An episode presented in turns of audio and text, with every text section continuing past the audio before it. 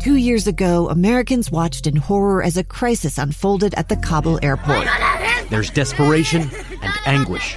More than 80,000 Afghans have since arrived in America, but this story is still unfolding. I'm Andrea Smardon. In my new podcast, Stranger Becomes Neighbor, we'll find out what happens to these new arrivals in our communities.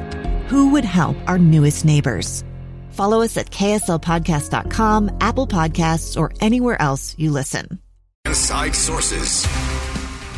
Welcome back, everyone. Final segment of Inside Sources here on a Thursday on Utah's all day companion for news, KSL News Radio. I am Boyd Matheson, opinion editor at the Deseret News, and we are here for you uh, to keep you connected, to help you divide the rage from the reason, to, to help you connect the dots on things, and to elevate the conversation in the process. And so I wanted to round out our, our week this week. I mentioned before the break uh, that uh, the past is a present for our future, uh, meaning there are a lot of great lessons from the past that really are a gift for us and a guide for us as we try to navigate not just the coronavirus but the the world that we live in and will live in in the in the days, weeks, and months to come. Uh, and so I know a lot of us right now are are kind of in that exhausted space. Uh, the physical, the emotion, the economic impact of the coronavirus has uh, has wreaked havoc on us individually, as families, as communities, uh, and there there are a lot of folks this week who are just kind of flailing about, uh, urgent, urgently attempting to uh, restore order to their lives. Uh, you have a, a, host of people who are trying to rush to open up the economy, people who are racing, racing to, to end social distancing, and, and even those who are, are risking everything to return to return things to what they think is is normal. And it's exhausting for for a lot of us because we're trying to say, well, do I need to do I need to keep doing this? Do I do I go back to work? Can we do this? Can we do that? What should we do? Uh, and that can be very exhausting. That kind of mental gym gymnastics. Uh, and so, I, one, I want to remind everybody. I, this is a reminder for myself too that we are in this new now. It's not the new normal. It's the new now. We just have to be present to the moment, because it's only when we are present to the current challenges that we can have the the fortitude to keep pushing on during some hard things, some challenging things to be sure. But it's the only way we can really reap the benefits and create a better tomorrow. And and I have to say that you know it, it's the it's the collective will and willingness of the people, especially here in the state of Utah, to sacrifice for the common good. Uh, that really has us what I think we're on the eve of, of a great step forward and our future prospects for, for health, for wealth, for wellness uh, as a nation, as a state, uh, it, it's the people. It, it's all going to be centered in what we're willing to do. So, so I don't think that now is the time to to give up on the disciplines of social distancing and staying safe. I, I don't think it's the right time to to give in to our natural desires to want to congregate and gather in large groups. And so we need to, to look to the past to get some perspective for where we are and where we move forward. Uh, I do think it's important in times like these to remember that there have always been times like these, and how we handle it is the question. And as I've been mentioning throughout the show today, I always look back and try to find the lessons from history.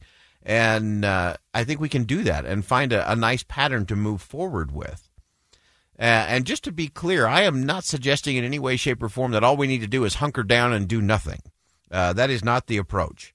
Uh, we we need to have patience. We need to have perseverance, and, and that's how we're going to move forward. And I, I, found that in an interesting uh, place this morning, uh, looking through uh, the old classic "Think and Grow Rich" by Napoleon Hill. that was a book published in 1937. The country was coming out of the throes of the Depression, and man, some interesting lessons in there that I think we can apply today.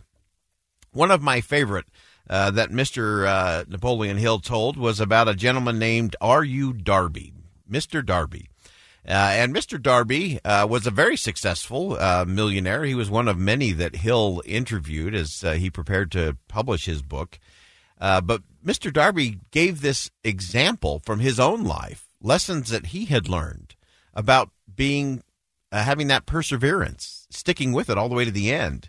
Mr. Darby's uncle uh, was a prospector and uh, was had found a uh, a mine in uh, Colorado out west.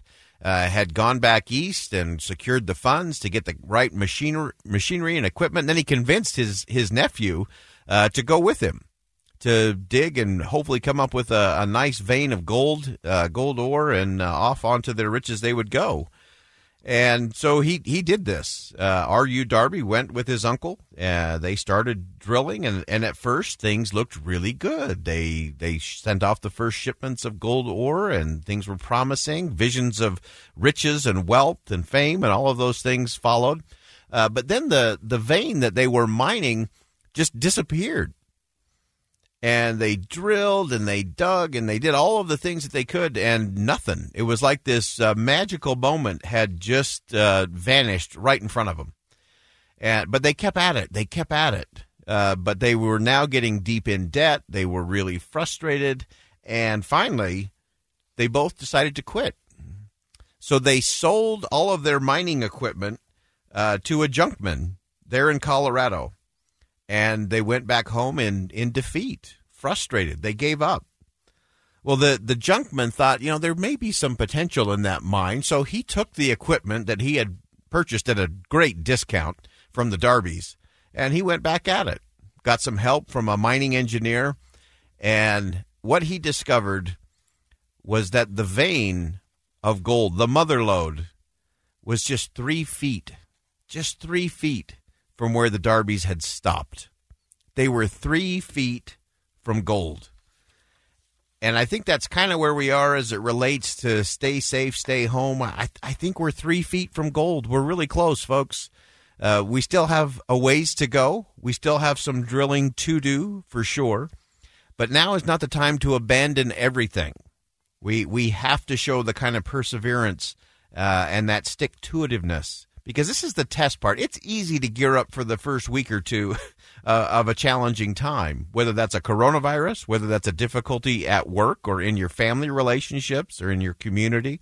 Uh, the beginning is is not that bad because you got that adrenaline going. You can kind of gear up and go, but can you sustain it? That's the test, and it's it's a three feet from gold kind of moment. And I think that Napoleon Hill, and again in his classic uh, Think and Grow Rich, uh, gave us a good path forward for what we're dealing with in this COVID 19 kind of world that we're living in. Uh, we talked about this with Joel uh, Peterson earlier uh, in the program today.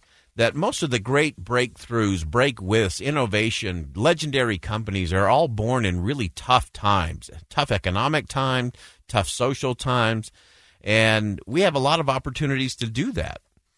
Uh, there's there's always a space in difficulty for the dreamers, the practical dreamers.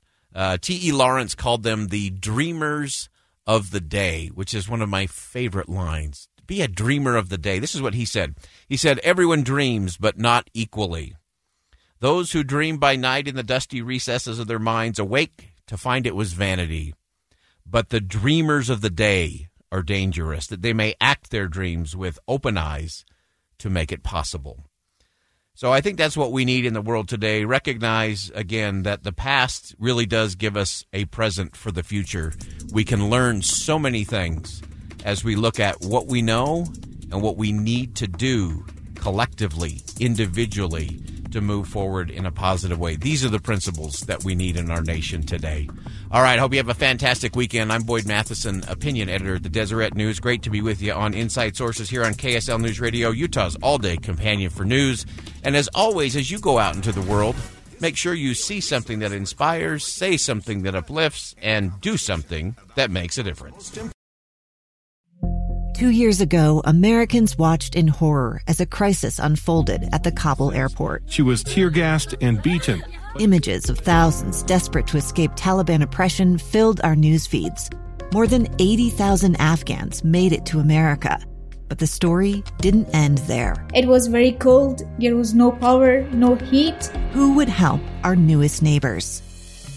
I'm Andrea Smardon. In Stranger Becomes Neighbor, you'll hear the stories of some remarkable refugees who left their homes and their dreams behind only to start over from zero. Their only possession was three blankets. And you'll meet Americans who stepped up to help them. You want me to come when you deliver your baby.